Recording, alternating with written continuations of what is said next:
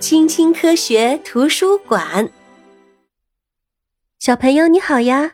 我是爱讲故事的小爱姐姐，欢迎你的收听。一直以来啊，人们都梦想可以创造出一种机器，跟人类长得很像，还能模仿人类的动作。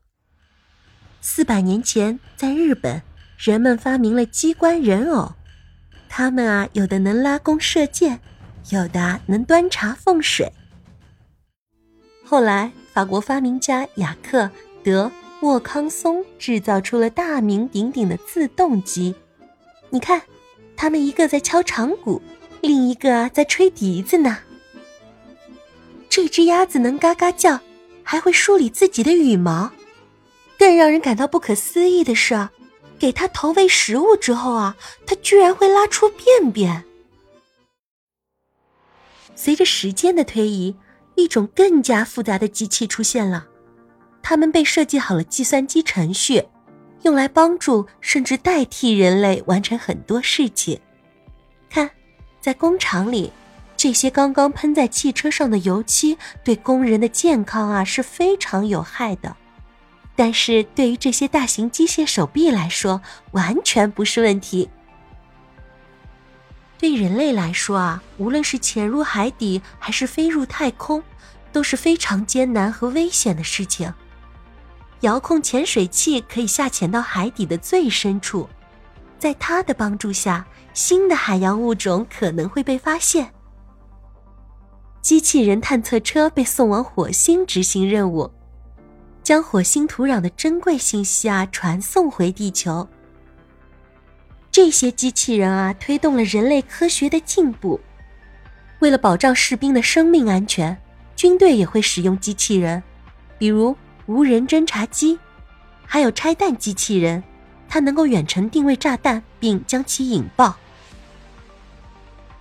小朋友，你知道机器人还能为人类提供哪些服务呢？看，这是一位在医院里工作的外科医生，他啊正在进行一台手术呢。它的机械手臂末端的工具啊，要比人的手指更加精细，动作啊也更为准确。这边还有一位带滚轮的小护士，一旦设置好程序，他啊就能为住院的病人们递药或者送饭啦。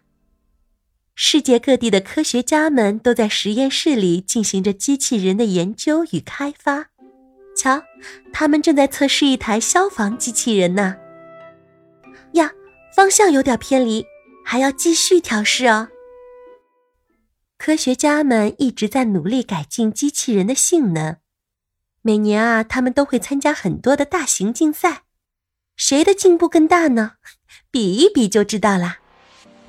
机器人世界杯 （Robot Cup） 开始啦，参赛的两支队伍都是纳沃人形机器人，他们的目标是在二零五零年前。战胜人类中最厉害的足球运动员。在另一场比赛中，我们可以看到，这些机器人的使命是去救助灾难中的受害者。一些机器人爱好者啊，已经设想了一场由机器人参加的世界摔跤锦标赛。在这里啊，只要能打败对手，任何攻击方式都是被允许的。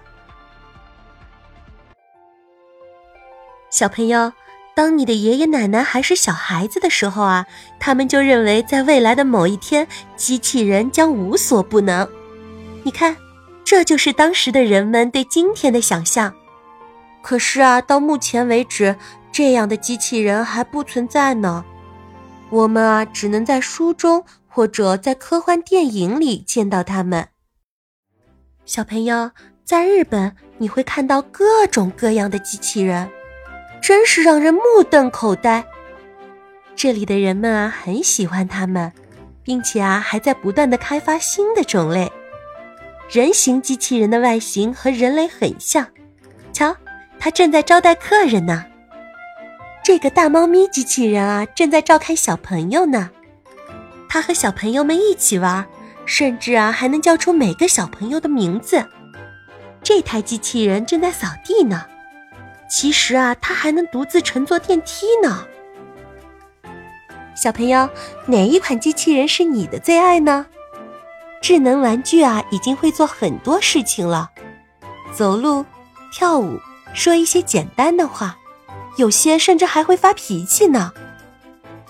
就算我们知道它们只是机器，但是啊，我们依然会喜欢这些小家伙的。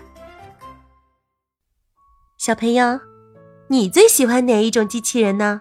欢迎你在评论区告诉小爱姐姐哦。如果你喜欢这个故事的话，欢迎你点赞、订阅、关注小爱姐姐哦。我们下次见，拜拜。